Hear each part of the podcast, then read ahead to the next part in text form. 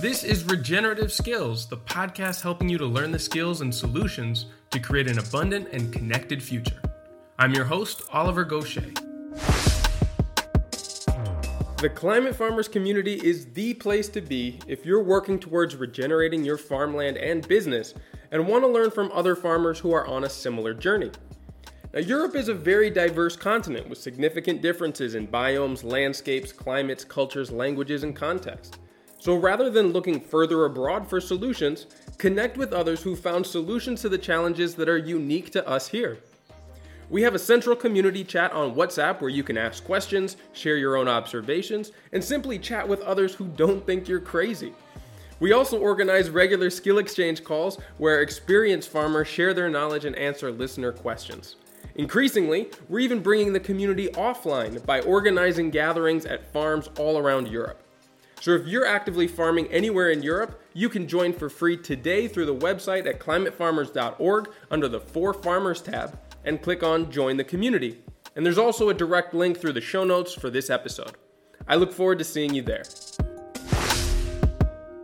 Hello, hello, everybody. Now, today we're going to be continuing with the second part of our deep dive into drought. Along with my good friend Nick Steiner and I, we are going to move now from defining drought and its myriad of causes and factors that make it worse to a wide range of solutions and opportunities that are available to people who are living in different environments and with different access to land and space. Now, you may not be surprised to hear that we ended up running really long on this, and so I split the episode into two parts. In this session, we cover mostly the order of consideration for a retrofit of a home or even a landscape design that is geared towards water harvesting and rehydration, or in the case of a building, more efficient and effective water use. Then we look at the options available to people in small living spaces like apartments and condos in urban and peri urban areas. We also start to explore the next size up, which would be small to medium sized homes with access to anything from a small garden to a couple acres of land. Now, the great thing about looking at things in this order is that pretty much all of the options available to small scale living and land access are also available as you size up. I also think that it's important to explain that there's no reason you need to own or have access to large amounts of land in order to have a meaningful effect and influence on the water catchment in your local area, or often even more importantly, assist in the shifting of the culture of water use and abuse that is baked into many of the modern societies that we participate in towards one of reverence and respect for water and the life that it enables.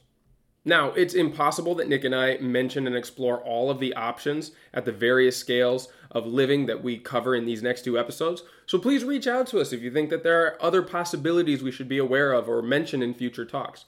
We're always excited to expand our own understanding and have a better grasp of the new and emerging knowledge for working with water. So, with that out of the way, let's go to me and Nick. It was a really great session last time we really got into, well, first of all, updating people about the different projects that we've got and how this relates to the current state of drought that both of our living areas are in. You on the island of Tenerife, me in the mountains of Catalunya. And well, this is ongoing, especially because we're recording this one day after we recorded the last one. uh, yeah, the drought conditions have not changed one day to another. But luckily we're going to be turning the lens around a little bit from just i guess articulating the issues that we're having the statistics around it and why this is such an issue to actually what is possible where there's hope in all of this and how we can start to reverse the trends of drought. I know that this is something that you're very passionate about and that you've researched a lot. It's a big part of your work. And so why don't you start us off with you know, first of all, where you see some of the biggest potential here before we start to break it down into the different scales and levels of appropriate action. Absolutely. Um, happy to do so. Yeah, I, I, totally missed you. It's been like 12 hours since we talked. um, yeah, so those of you who know who know us and and uh, me in this case know that water is definitely front and center for everything. Um, and it's particularly clear here at the property because it's fully off grid. Uh, we only get 280 millimeters, around 11 inches of rain. So that's really hardly anything. And normally none of that comes between May and September. And I only have one big water tank at the property. Um, and so this is basically the lifeline for everything. And that's the moment when you really learn okay, how am I going to use this resource? It's definitely limited. Um, if it ever runs out, I'm in deep trouble, and trucking in new water is going to be insanely expensive. Uh, and since the road is in really bad conditions, not even sure if it's possible. And that's kind of the moment when you realize there is no tap that you can just turn on whenever you want to, and there's unlimited water. And this is the situation that some people face. Well, if we look globally, many people face this situation. Um, for us in the West, luckily, not that many face that situation. But it's something that it's really good to be prepared for. Like, don't expect the tap to always be there. Don't expect water to be almost free uh, as it is in most places at the moment. And what I've realized here is that just the thought of having unlimited um, free or at least very cheap water would change everything. Like if you have very bad soil conditions, uh, you can just grow the fertility. If I'm just thinking here every day, I'm I would plant so much more if I had water. I would I would just plant all the fertility I want. I would plant all the fruit, all the everything I want because I would know I can just give it as much water as it needs. Um, and this is the kind of point we can get to. If we have enough water, we can improve any situation, any soil, anything.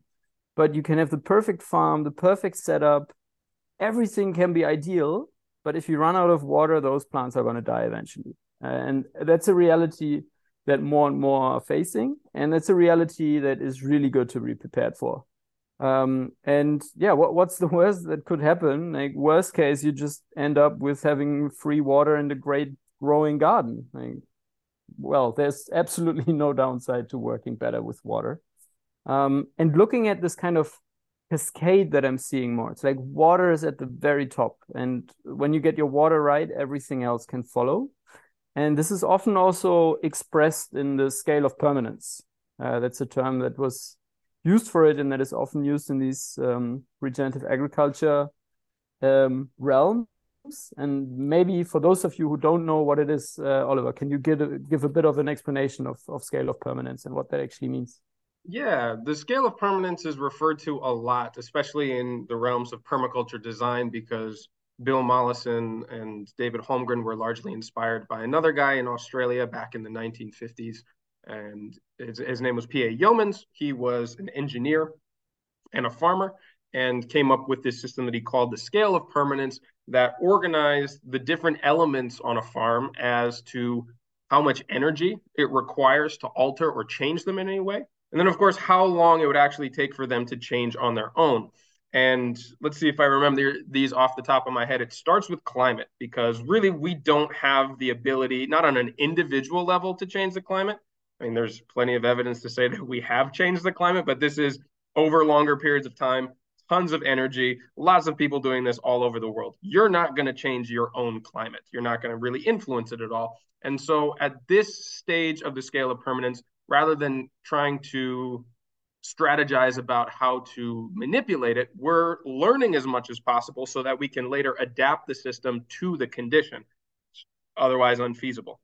Now, as you move down this scale, it becomes a lot less energy intensive and takes much less time in order to influence these elements. So the second one is landform. Landform is quite permanent. It takes a long time to change on its own. We're talking about wind, or water erosion primarily. This can take eons. And we can actually start to influence at, it, at this stage, but we need very large machinery and a ton of energy to do so. So that's landform. The third one is water. And the reason why it's so high up on this scale of permanence is though we can manipulate it more and sometimes through shaping of land, we ultimately don't have control over things like rainfall like we talked about in the last episode, and the, the effects of drought. That's out of our hands. And so, if we can start to store water on the landscape, either underground or in overground water bodies, this is much like you were just saying, too, the linchpin about the capacity for life that we can uh, invite into a space, right? Everything is dependent on water. All forms of life on this planet, anyway, are dependent on water. And the more water we have access to within you know reasonable amounts we're not talking about like trying to build an ocean on your farm but integrating it into the biotic systems is going to greatly improve the capacity for life on that space and then from there you go into ecosystems and the, the old way was was talked about as forestry And so I'm, I'm going to mix up the terms a little bit here because I didn't study so much originally from PA Yeomans. I actually went for, what was it, four? Access is four. You're right. This is why I'm going off of uh, top of my head. Right after water, we get to access. And access is also closely related to the ones above it. You'll see this all throughout the scale of permanence. Access is how you get in and out of certain parts of the landscape. And if you can coordinate this with the way that you have shaped the land and the way you are routing water throughout the space, you can do so in a conducive way so that your access uh, routes like like paths or roads last longer and can actually act as features that move water to and from where you want it to be and harvest it or store it on the landscape in convenient ways. Now, if these things are in conflict, this is where you get water washing out roads. This is where you get water sitting on access paths and getting them all muddy and starting to degrade the ability to move around and transfer energy around there. And I'll go through the other ones more quickly because we're not going to focus on them quite as much. But just like all the rest of them, they are very much influenced by those above. And so the reason why we look at the scale of permanence in this order is that if you make these considerations on the higher end before moving down to the lower end, you are much less likely to have your elements, your considerations in the design of your farm conflict with major forms of natural resources that you want to optimize. So after access, we've got ecosystems, uh, previously referred to as forestry, since this was mostly looking at perennial ecosystems and woody plants. They tend to outlast buildings, at least traditionally. Not in this part of the world. In Spain, the, the buildings have really outlasted a lot of things. And then fencing or subdivisions, basically semi permeable barriers that allow certain organisms and life forms to get to different areas or not, and how we move them about in a space. And then soils is actually the lowest on here. And to me, there's an odd amount of focus and priority on on soils in, in regenerative agriculture because they are relatively easy to change and manipulate in a short period of time and with little energy compared to the other elements that I just said uh, ahead of time. And there's since been an expansion. Like I said, the, the way that I've learned most of the details about this scale of permanence is through the Regrarians platform, Darren Doherty, and his way of teaching it. And they've expanded to economy as number nine and energy as 10, both of which are very transient and very maybe not necessarily easy to manipulate on a large scale, but when we're talking at a farm scale, they come and go quickly. And so, yeah, that's kind of where they fall in that scale. So, the main point of illustrating that was just to show how high up on the scale of permanence water is, and the reason why it's one of our first considerations when making a design for a landscape whether or not the outcomes that we are looking for are directly related to production or not, because of just how ubiquitously important water is for any kind of ecological project. So, with that explanation out of the way, let's talk about the order in which and some of the organization in which we're talking about these interventions and actions and why we consider them in this order. So, we start with looking at any issue with hydrology on a space. And we're going to start really small and then move up to larger landscapes and regions. But first, we want to look at removing points of damage or points of drainage. Because if eh, kind of think about it like hospital triage, if somebody is got a massive bleeding wound, you're not going to check their temperature first, right? Like you have to stop the bleeding before you can work with things at, at a, a higher level of, of need or want. And so if your landscape is draining, if your, let's say, hypothetically, your water tank in Tenerife has a major leak in it and you can't find it and you're not getting any more rain, well, that's probably where you want to fix things first. Maybe you can give me an example, Nick, about how this has played out in your own system. Yeah, absolutely. Um, th- that's the the main thing. Like leakage is such an important point. If you have unlimited water, it doesn't really matter if a pipe is leaking and dripping and you're losing water. But when that's your main limiting resource, like even a tiny drip, if it's constant enough, can really drain tanks quickly. And so, yeah, that's that's something I'm I'm always cautious about here, like with my with my small pressure tank on the terrace that I'm filling up with the solar pump occasionally. Um, usually it lasts a few weeks. Uh, in the past, it had only lasted around a week, which is weird. So yeah, I'm I'm playing leak detective and trying to find where where it's leaking. Sometimes it can just be one little connection that's not perfectly tight, but over time that will absolutely drain tanks. Um, and it's also one of the things where I would highly recommend people to build in redundancy. So my main tank, the valve is always closed just for a few minutes when I'm pumping into the smaller tank, just to make sure that if there's a leak, it's not the whole tank that's that's leaving, but just thousand or two thousand liters. And yeah, that's that's where we need to start. So where is water leaking from from tanks? That's a crucial thing to start. But also points of drainage, like almost all of are designed in a way to get water away as quickly as possible. Rain gutters go down the drain, everything goes down the drain, and that can be a very valuable resource. So why would you not use that free resource that you're draining off before you start capturing more? And that's why it's so crucial um, to start there. And, and it's something we we will go into a little bit later when we talk about gray water systems. It's one of the quickest ways how you can have more water by using it twice. Um, but yeah, it's it's not just about removing damage and and also the the drainage. Um, we can also go a little bit further. But yeah, this is just from from my side. So maybe on your side, what do you observe in that area?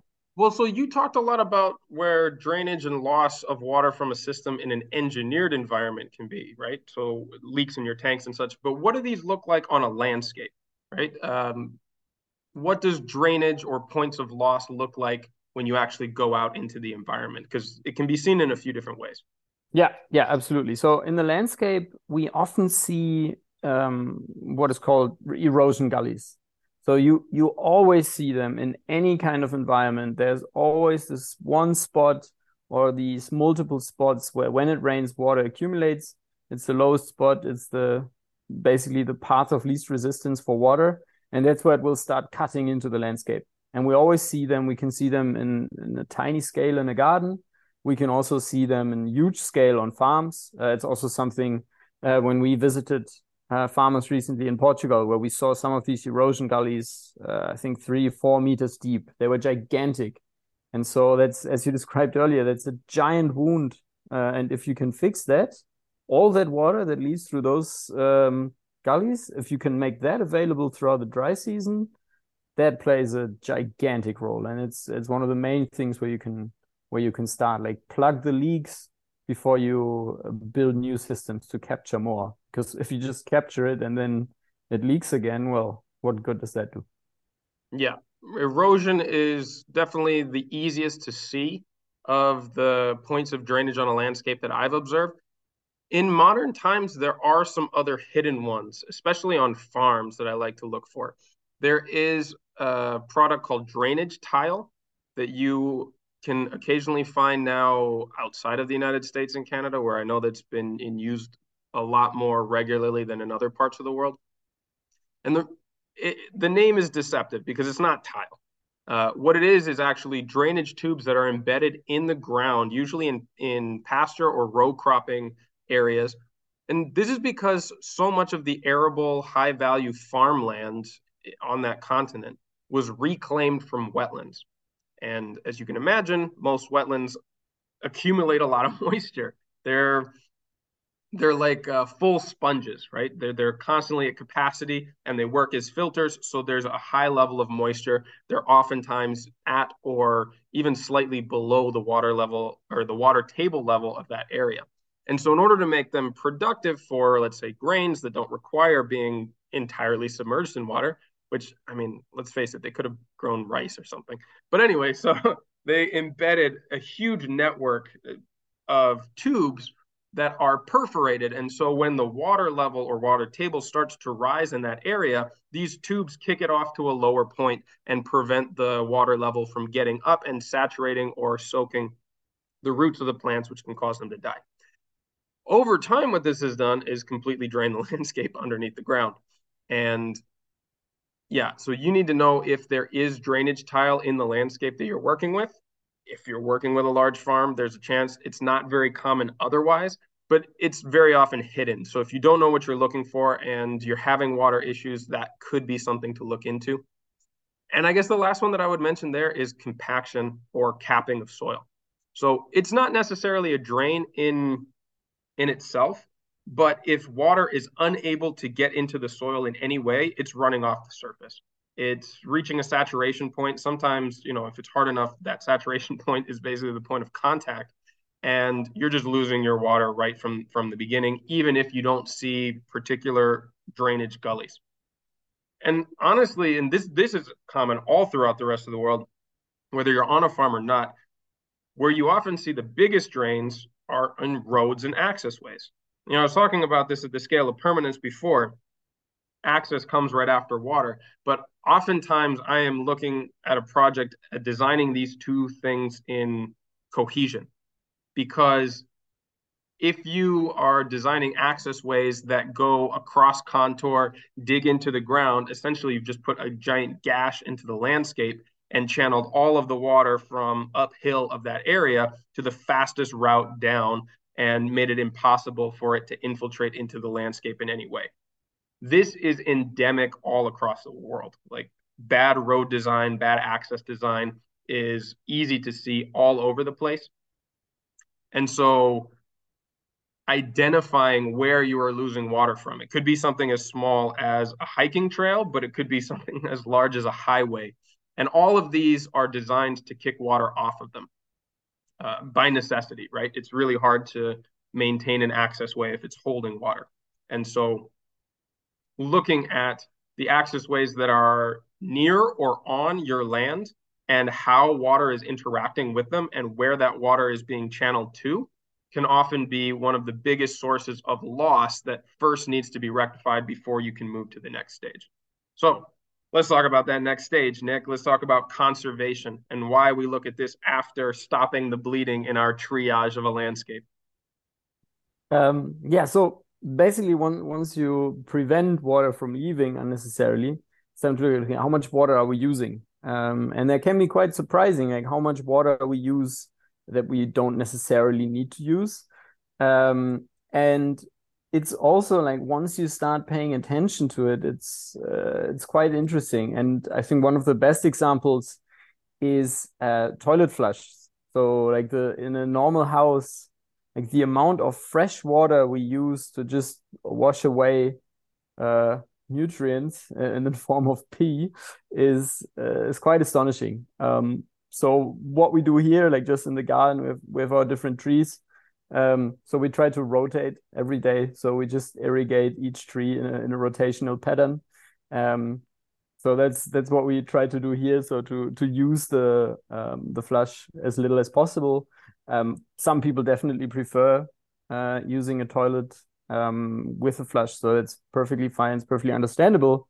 Um, but then what you can also do sometimes you can reduce the amount of water that is used in your flush. So what you can do is some Sometimes the there's a valve in there, you can adjust it so that it fills a little bit less. Uh, if you don't have that possibility, what you can also do is just put something into the reservoir of the flush to just have less space. So the easiest I found is fill a water bottle, water, fill it all the way, put it in there, and then every flush takes less water. So that's something.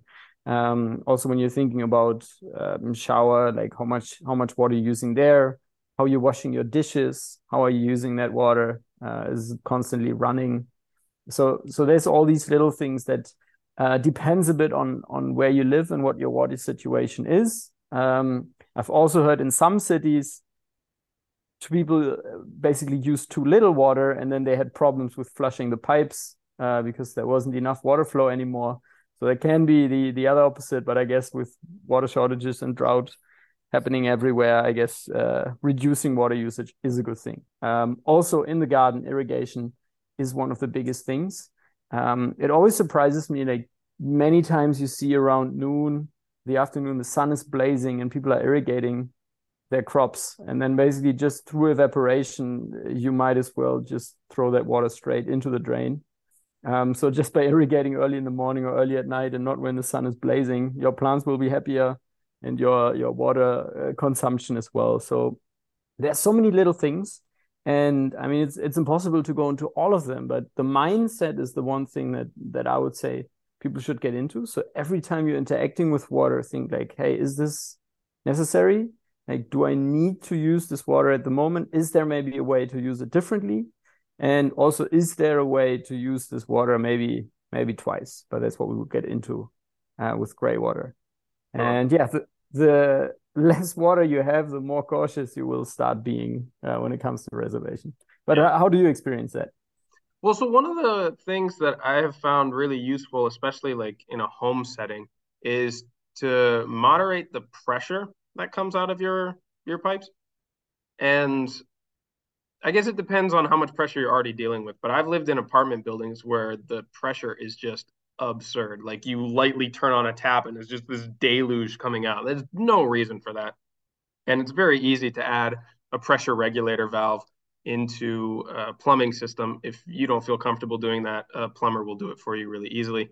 And yeah, think about for most of the points of use for water, how much pressure you actually need to accomplish that goal. Let's say washing your hands. You're not like the, the part that's cleaning your hands is not the pressure of the water. You just need a little bit of water, uh, basically like lubricant and soap uh, as a solution to get off any grime. You don't need pressure.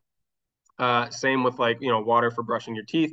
Okay, shower. You probably want some pressure there, but there are different heads and fixtures that you can put on that are low flow that still maintain a decent amount of pressure, but with a fraction of the water actually coming out, most, mostly by just you know pressurizing small little jets so that uh, you don't you don't get a, huge unnecessary amount of water in the same amount of time. And this is actually in contrast to some of oddly enough these things kind of go in fads. And the rain head showers are really popular right now these big wide ones that just drop water down on you. Those consume an absurd amount of water that is unnecessary. Yeah they're kind of comfortable. But if water scarcity is something that you care about or even just you know smart use of it a more conservative water fixture would be a good use there. And then the other one too is how much of what you're using water for requires it to be potable. Uh, the the standards for drinking water are very expensive to maintain for municipal systems. And I'm assuming most people here are on municipal systems. It's a rare person like you, Nick, who catches catches all their rainwater. Although more people should be doing that, and there's ways of integrating that within municipal water supplies too. But assuming that most people are on municipal water, it's a huge amount of energy, filtration, infrastructure that's required to create all of the water in our systems to be potable standards and whether or not you consider those potable standards from where you're getting your water from good enough for you to drink or you go and buy bottled water for consumption. I am really an advocate of having multiple systems where the quality of water is adequate for what you're using it for. Like there's no reason we should be purifying water to the point of drinking and then using it to flush our toilets. That's a huge waste of resources and energy and so if you have the option to, like you said, reuse some water, which we'll go into more detail in gray water systems and points of reuse, those are really good applications for it, right? You can hold on to the water after a shower in a bathtub and scoop it into the flushing mechanism of your toilet, right? There's no reason why it needs to be that clean. So those are kind of the ones on, on conservation that I think are important that may be out of some people's hands, but in a larger advocacy sense is something that we could talk about in retrofitting a lot of the infrastructure for municipalities in this way if we're trying to save energy and water at the same time. All right, so that's conservation. Now let's go into the fun stuff, which is adding or being able to increase the capacity and storage for hydration in your landscape or in your home. What are some of the main options there that you see? Um, I think one of the big things when when looking at home. So let, let's start at the point of of access that definitely everyone has.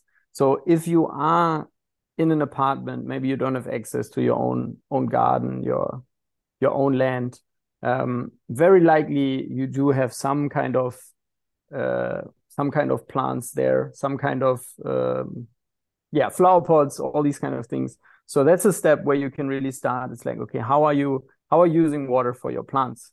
So there you can really start with with different designs of of watering them. So I'm I'm a big fan of self-watering pots uh, for small apartments. So they're they this is your forte. Just... Wait, so go on because you've really experimented around with this. You've actually got a whole landscape on self-watering pots out in your garden there. But let's start from the smaller scale. How does that look for houseplants inside of a home? Yeah, so so for houseplants, you know, the basic idea of this pot design and um, and and how this works is that each pot and each plant gets water from below. So that's how it how it also works in nature quite a lot is that the roots need to get to that water. Um, and so if water is coming from below, the roots get trained to grow down. Um, and that's one of the issues how we can how we can really reduce also consumption because we tend to water from the top. So the top layers get wet, but if the sun is shining, those also dry out easier and you only get some surface surface layer roots. And if the water always comes from the bottom, then the plants get trained to grow better roots. And also, the biggest thing that I'm seeing is you have almost no evaporation because you don't have water on the surface. It's always protected by at least a few centimeters of soil and then another mulch layer that's that's on top.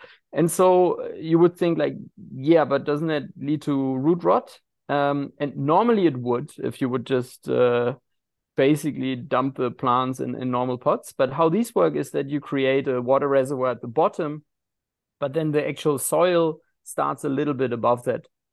And I always make sure that there's an outflow kind of below the soil layer starts. So you can imagine this kind of as a as a wick that you have in a lamp. You know, it's just submerged in water. So the like an oil lamp, I think that's the the easiest example to, to understand where you just have the wick that's inside the oil and it and it starts burning and that's how these pots work as well. So just a small portion of the soil is actually touching the water at the bottom of them um, and then the the soil through capillary action just pulls up the water and then eventually the roots grow into it. And that system is great because it's much less watering. Uh, you can leave these pots alone for quite some time and now the way I'm I'm expanding it is I'm connecting all my pots with float valves and just making it a bit more sophisticated so that I really don't have to do anything anymore. But just, just switching automatic whenever it gets to a lower level. Exactly. It's basically the same that you have in a toilet flush where it always refills to a certain level. So that's what I build for my pots. Um, and that way I don't really need to do anything anymore. And just by switching pots to that, you can already reduce watering, and that same concept can be applied if you don't have access to a garden. But I mean, almost everyone has at least one plant at home. Um, probably everyone had at least one plant die due to either not watering it enough or drowning it. Uh, and also with these pots, you can get rid of that problem. So that's why why I love it, and it's something that really everyone can do if you have at least a tiny bit of light in your in your room. Yeah, and so to recap real quickly, we started talking about removing damage and points of drainage in whatever system you're designing for, then aiming for conservation, and only after doing those things, looking at your capacity for capture and addition.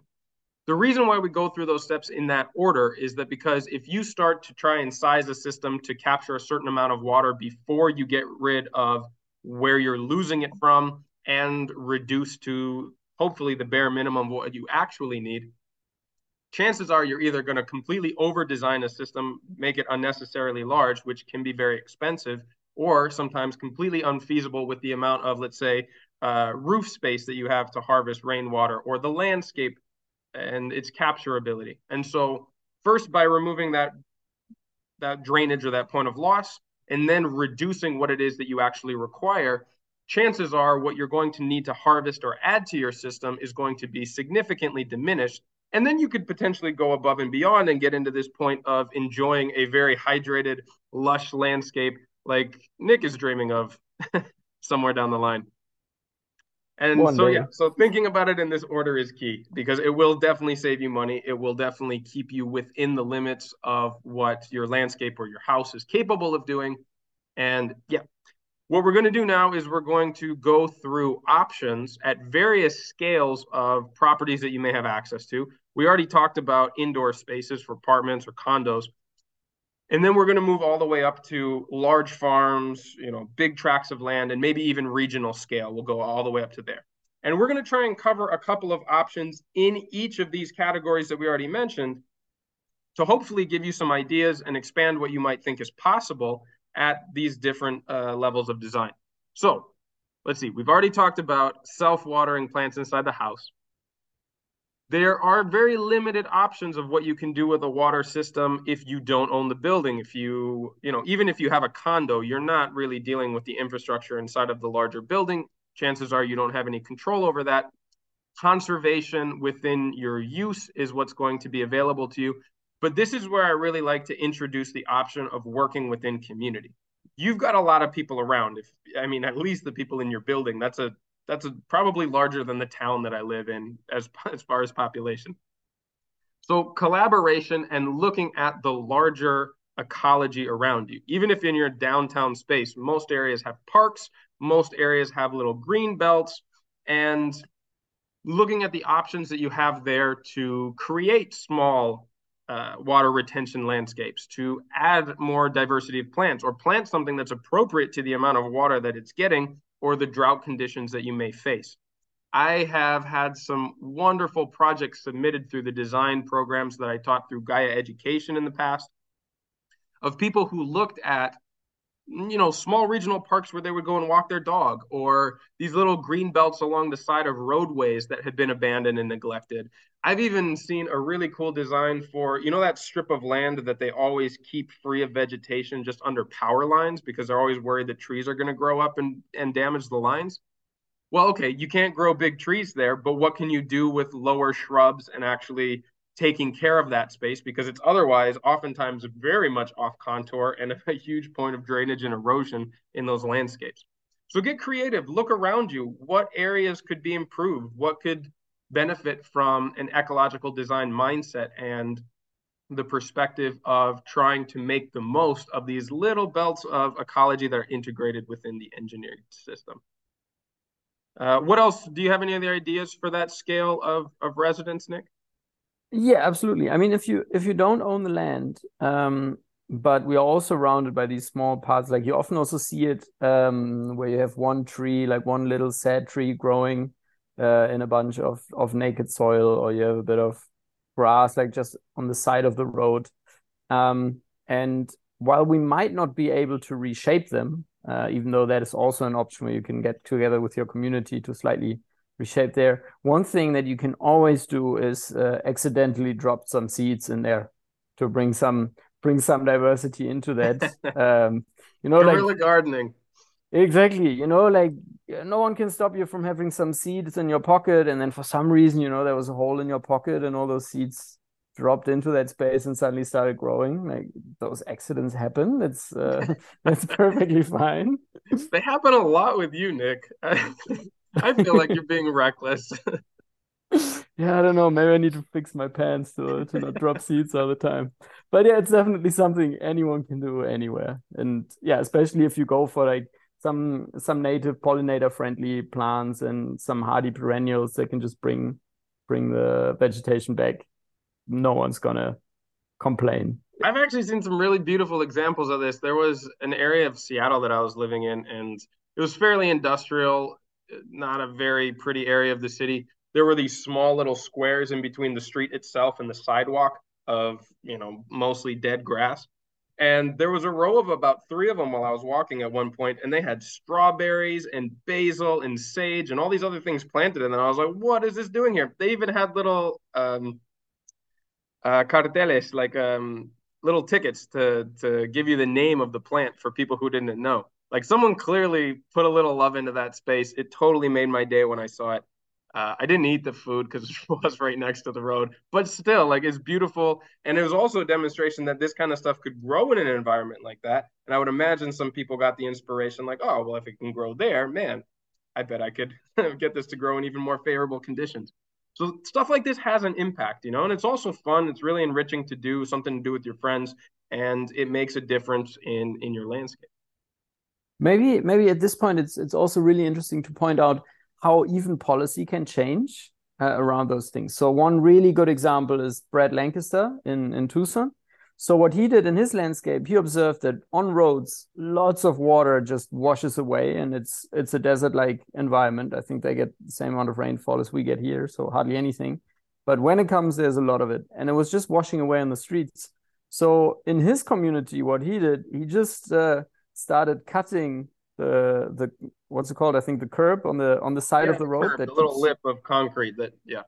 Exactly. And from there, he just dug basically little basins next to the road where the vegetation was growing. And he just made them a little bit lower than the road. So water that was flowing on the road then could flow into those where it would stay. And once they were full, it would go back onto the road, continue flowing. And they started planting these. Um, and suddenly they transformed a completely dry and dead landscape into a real oasis. And what I'm talking about policy here is well, at the beginning, they did that very much illegally um, but at some point, people realized, oh, wait, why is your street completely green? Why do you not have as many problems with flooding as other areas? Like, why is everything here amazing and you're not using as much municipal water? And then basically, he started explaining his concepts, and now this is actually proposed by the city. So when new roads are built, for new developments, yeah. exactly, they're now doing it. So that's why you know Taken off in sometimes a lot of other places too, not just in the desert Southwest. I've seen, I've actually seen some of these things in in New Jersey, and I can't remember where else. But the idea is not only does it help to rehydrate the landscape, but it takes a huge load off of the flood surges that usually collect in drains and can cause all kinds of problems for the infrastructure of a city. So there's a lot of reasons to advocate for this beyond growing more greenery. And I think that's the angle that he eventually won over the town council with. And not only got this idea embraced, but then now, like I said, uh, required for new developments. Exactly. So, you know, sometimes happy little accidents uh, can turn to policy changes. So, yeah, see what you feel comfortable with and, and what doesn't cause uh, any real danger.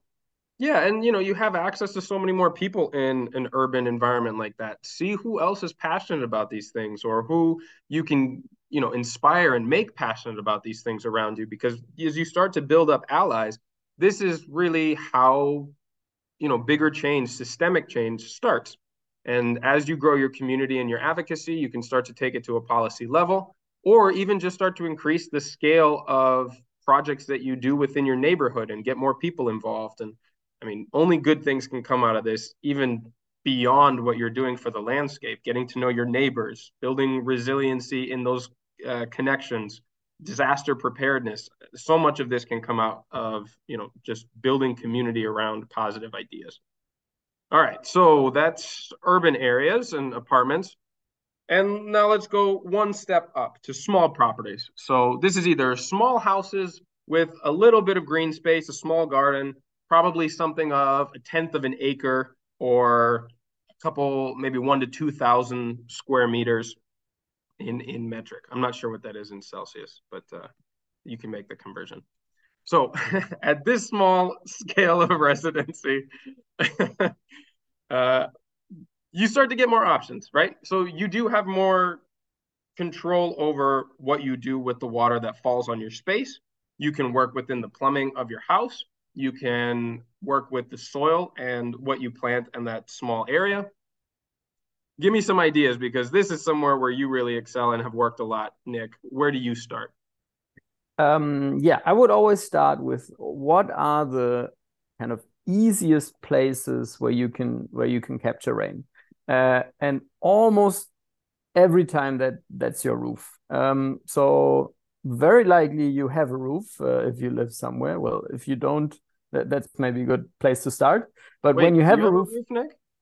well, I have part of a roof. the other is still a tarp. Mentioning houses without roofs. exactly, exactly. Wait, wait, well, no, there's a story behind this. Let's, let's let's talk about this real quick for the one person in the world. Who, well, not that's not fair. There's some other people who don't live with roofs, but Yeah, well, this. basically, the roof here was just built in such a bad way. So I actually have a rain gutter inside the living room because it's dripping. But yeah, it will be replaced once uh, once I have enough money to to do it. yeah, you'll get there. You'll get there. Um, it's it's a shame how because I'm dealing with this to some degree. Thank goodness not in the roof, but when you get to these old kind of gonzo built residences that were unpermitted, you start to realize like because I have fought against innate uh, regulations and restrictions on building back when I was doing natural building in different parts around the world, which are really not to the benefit of the owner builder. But then you get into a residence like this where it's just really poorly built, and like, oh, this is why there are regulations and codes and standards for why you should build things. Because you know, I, I remember seeing the pictures and the stories when you were ripping off the roof, and like, wait, they built the the roofing panels into the chimney? No. And then it starts to become a structural problem. Would you take like a third out of the wall just to have to remove some of the the yeah the panels there?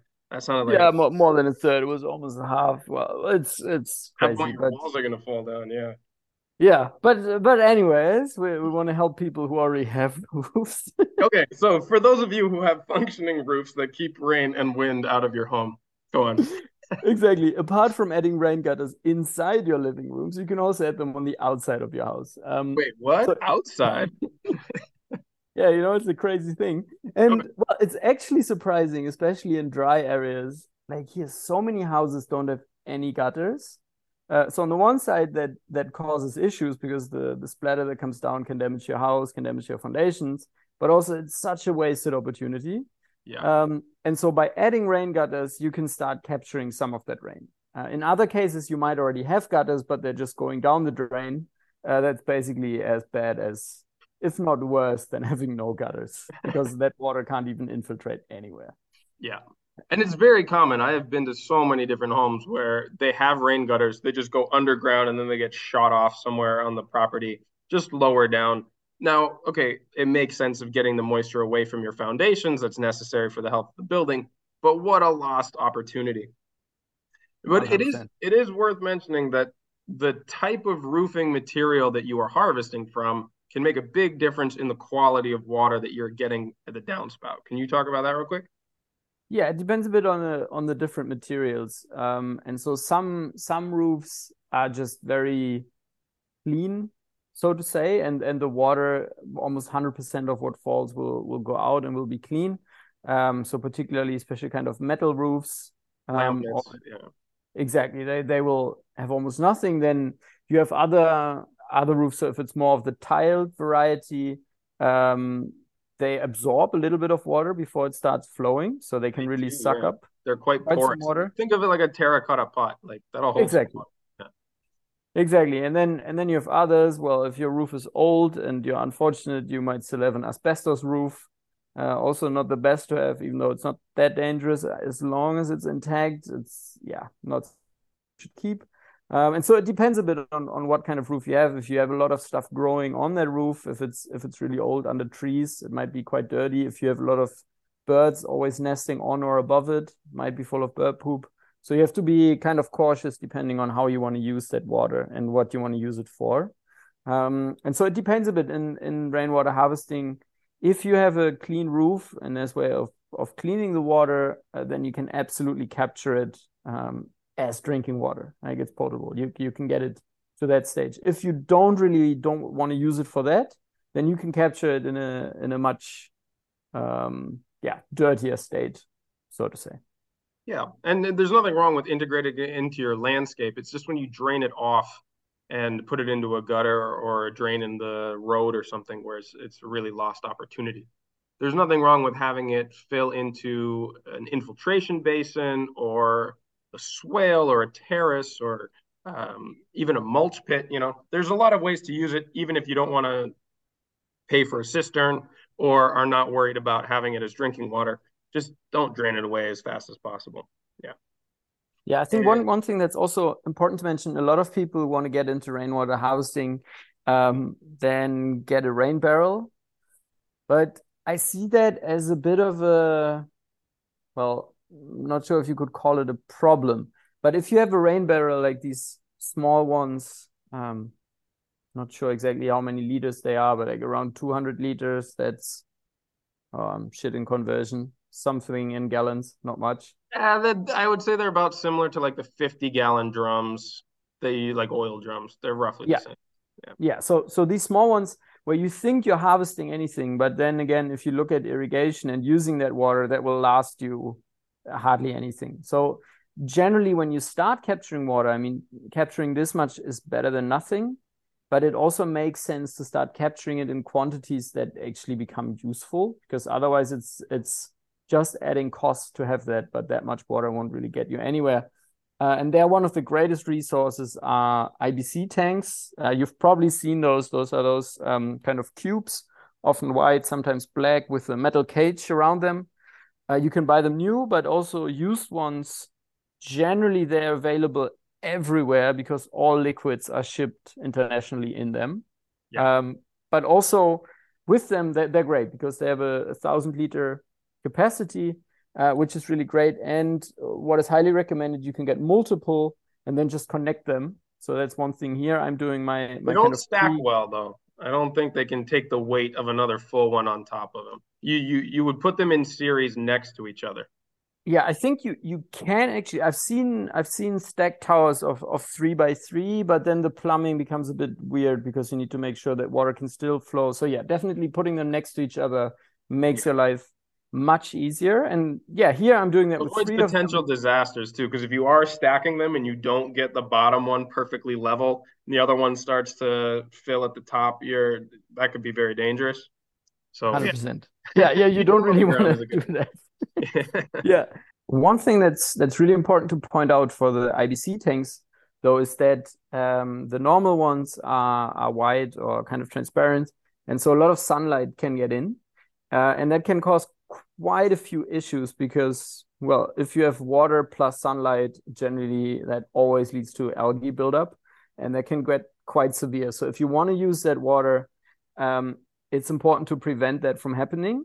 And what you can do is that you can paint them uh, or you can cover them in a different tarp or you can build a structure around them. Um, and be really careful how you do it. So I tried it here with uh, some standard paint. So I used some green paint because I wanted them to blend into the landscape. Painted it all, so I thought it was great. But yeah, still too much um, sunlight came in, and I still had a ton of algae bloom, which is fine if you're only working with big pipes and you're just irrigating from a big pipe. As soon as you have any kind of irrigation system with the small drip nozzles, they can block super quickly. Okay. So it's something to really look out for. Um, you can even get you can get black IBC tanks that don't let any air uh, any air not air but uh, any light in. Highly recommended to get those if you can. Then you don't need to do any special preparation. And the other thing about getting them used is make sure that they were originally used for something that is food safe because they transport all kinds of liquids, including noxious chemicals. And if you don't know what was in there previously, you definitely don't want to be storing any kind of water that will either go to your landscape or into your body. So, yeah, that's really just an issue if you're getting them used, but that's definitely worth looking at uh, if you're not sure where the source is. 100%. A friend of mine did that. He got such a good deal of getting 10 IBC tanks. He was so excited because they were so cheap. And then turned out they had some really nasty chemical in them. He couldn't use any of them and had to throw them all away. So definitely watch out for that. Bummer. All right, so that's capturing water. Um, you can do it on your landscape, but we'll go into more detail about what options are there as we move up in scale of properties. But let's talk about what we can use as a reuse option for water that has gone through some sort of appliance or use in the home. We're talking about gray water systems, and I'll talk a little bit too about SIRARs. Um, I'll explain that later. We'll start me off yeah. with gray water. Yeah, absolutely. So so basically you you distinguish water when it has been used into gray water and black water. So gray water is stuff that has just been used um, for for washing your hands in a sink, um, sometimes in a kitchen, depends on on what level. Um, as soon as it has some kind of um, toilet uh, entry materials in it, uh, it turns into black water because then you have some other safety concerns um, in it uh, and you need to treat it differently. So black water is, is a whole different story. Um, so today I think it makes more sense we focus just on gray water because it's much safer to use. Um, and so one of the easiest things, uh, that's also one of the first things I did here at the property, um, you can just connect your sink. So I did with my kitchen sink and get that into the garden um, where you can then use it because basically water that you can use twice um, is one water. Like if you can use it twice, you suddenly have twice the amount of water that you had before. Um, and this water generally also has some some great nutrients in it, so plants really like it. Uh, make sure you don't use any um, any highly chemical toxic uh, cleaning uh, cleaning liquids. So we had to switch to all all natural ones, um, and it's great. And then you need to see how sophisticated you want to build your system. So what what I found over the years is you can build very sophisticated multi-chamber systems but a simple mulch basin so that's basically like a, a, small pit that you dig in the soil you fill it with with mulch so it can be um, some chipped wood some leaves some small branches some tiny stuff like that. So just organic matter from plants and you have that in a in a pit and the water goes into that.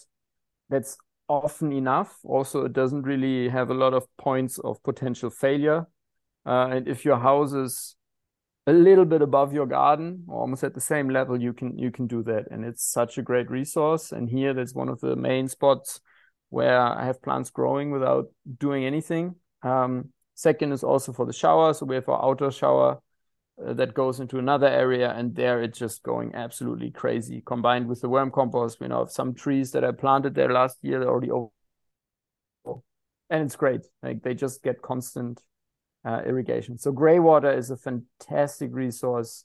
Um, and yeah, there's different ways of filtering it. Um, you already mentioned one system. Maybe you want to explain a bit more about that.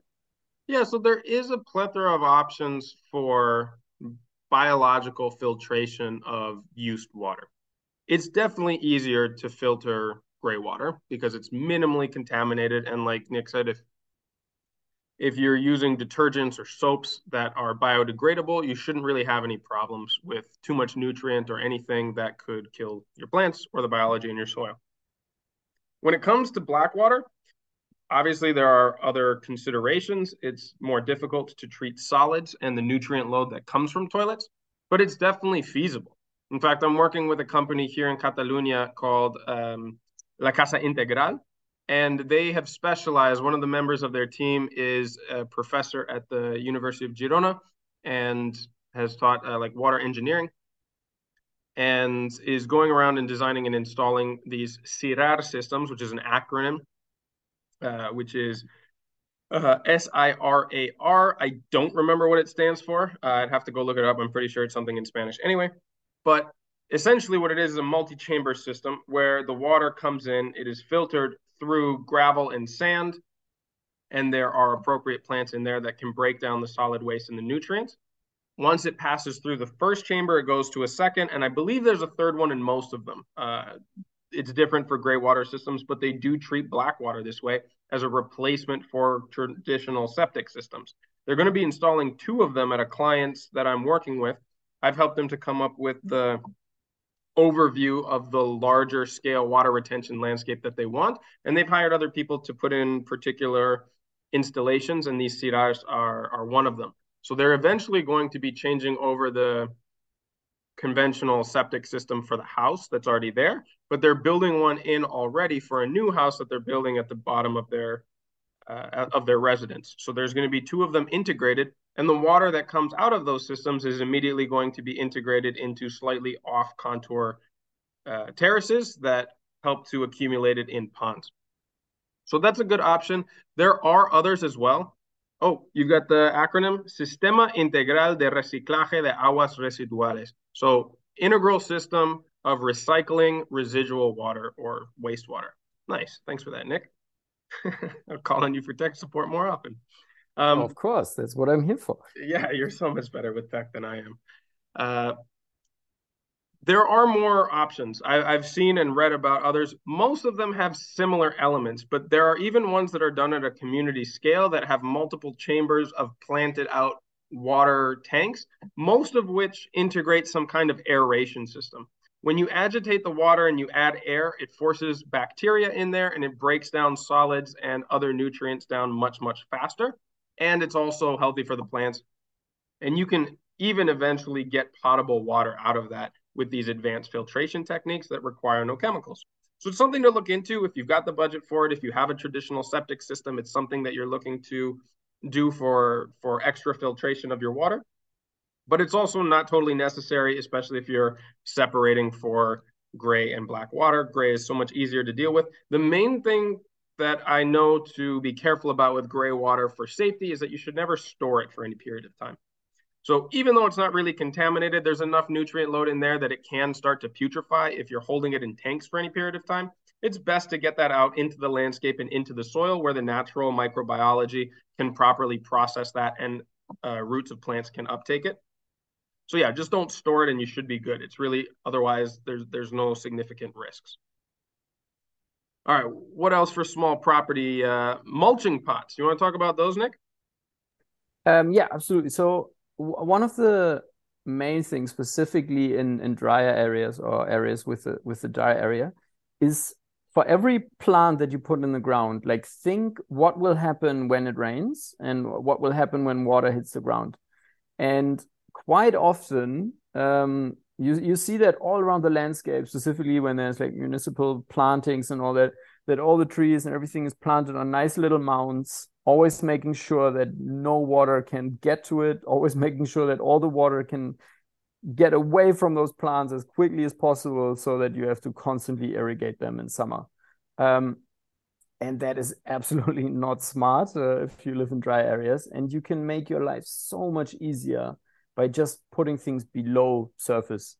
Um, so here and, and also in other areas, like anytime I'm planting anything, I always dig a much bigger pit first. So it, it doesn't have to be super deep. You just have to make sure that when it rains, that water will go into that pit and not out of it. Um, and then inside that hole, I'm, I'm digging a little bit more where I'm putting my plants.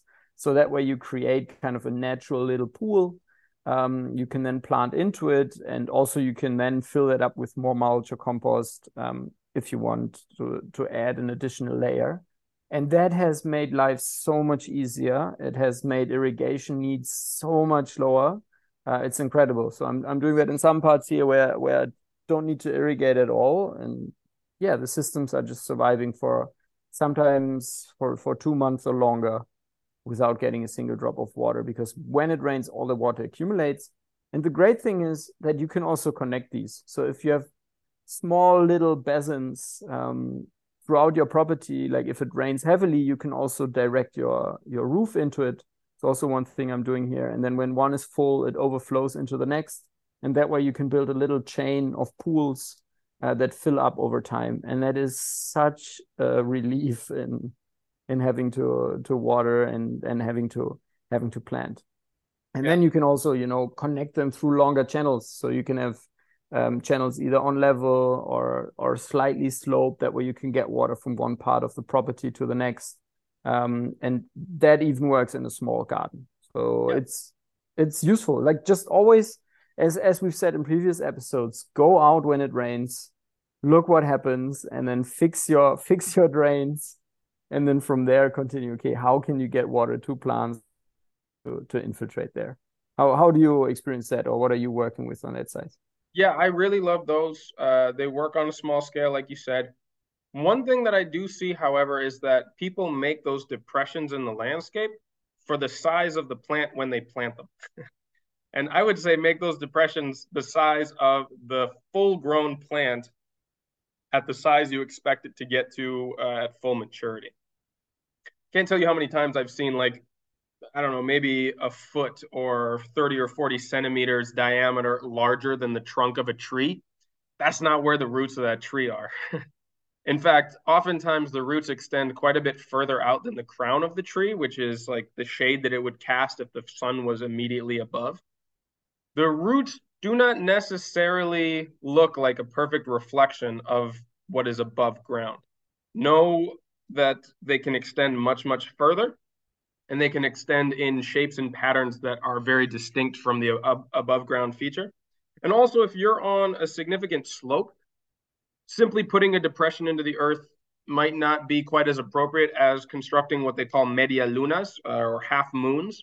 So, building up a berm on the down slope that looks like a crescent and making sure that the points of that crescent on the uphill part are actually the lowest points of the crescent because if you make the lowest point being the the bulge or the berm on the downhill side that's where it's going to fail whenever it overfills and it'll blast that out and you'll lose all your water at once rather than having it seep slowly out of the back where just like Nick said you can connect that in with others and have a whole chain so that water has to take the longest route possible before it gets out.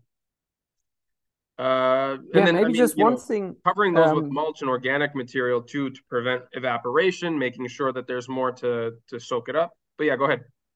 Yeah, it's it's not just for trees. So um, I'm also doing that for vegetables and other things. So basically, you can put your whole um, your whole garden beds. Um, I mean, everyone always talks about raised beds, but you can also do the reverse, which is very good in in drier areas. So a sunken bed. So that way, just everything is a little bit below surface. Um, you need to be a bit careful with those. If in the case of getting heavy rains, you also don't want your plants to completely drown in them. So if you if you have very heavy clay soils, make sure that the water doesn't stay in them too long, or make sure they have an outflow um, so you don't drown your plants either. Uh, but that's something that's also really great that you can do. Um, and then, as you as you said before, when you have sunken beds and you fill them with mulch or organic material, over time they might go back to the to the surface layer if you constantly add compost to them and then you basically just have a nice little sponge full of fertility um, that you wouldn't have otherwise. Yeah, this is exactly one of the recommendations that I just did for that client. They have these raised beds in an area that's on a bit of a slope, and it is appropriate for some of the things that they planted that don't like to have their roots wet. But for most of your annual vegetables that aren't putting down deep tap roots anyway, having more of a depression in in dryland areas is often more appropriate than building a berm up above. And there's one other technique that we did in Guatemala. This was partly to get rid of some of the large rocks that we had in our soil, but was really good for deeper level decompaction, which is double dug beds. So you dig down like you would to prepare a normal bed. This might be, you know, six inches. was that like 20 centimeters? And then dig down that same depth one more time. And at this point, you're really getting to where some of the larger root systems of your smaller annuals are going to penetrate down to. And this will remain hydrated for longer if you're able to decompact it, if it's able to absorb water. So double digging your beds, especially if you're in compacted soil, like heavy clay, or if you've got big stones and such, it will definitely improve uh, well, hydration of the soil, but also the ability for those roots to get down and make use of it so that you don't have to so regularly water from the surface. And you know, all of this stuff is relevant at the larger scale. So let's take a jump up now to medium scale. Let's talk about maybe things that are around one acre, maybe half a hectare to one hectare, that kind of a scale. All right, we're going to take a pause there for this session and continue on next week's episode where we go into more detail about medium to large scale, all the way up to regional water restoration options. And in the meantime, you can find all of the resources and the ways of getting in touch with us directly through the show notes for this episode on the website at regenerativeskills.com. Now, before we wrap this up, just remember that these episodes are only the beginning of the learning resources, design and coaching services, in person courses, and interactive community that are available through Regenerative Skills. The Discord server is our free community where you can connect with other like minded listeners, exchange ideas, stories, tips, and resources, as well as interact with me directly and quite a few former guests from this show. Our Instagram account at regen underscore skills is the best place to see the projects that me and the team are working on, both for clients and collaborators, as well as on our own properties. I'll also be announcing the certification courses, workshops, and gatherings that we've got coming up later this year. If you're interested in getting dedicated support for your own project, you can now schedule a free planning session with one of our team members through the request form on our website. You can also find all the links, show notes, and past resources there at regenerativeskills.com. We truly believe that no matter your experience, your knowledge, abilities, resources, or background, you can be a powerful force for regeneration on this planet and we're here to help you find your path. So, as always, remember to keep taking those little steps every day towards a regenerative future, and I'll be right by your side along the way.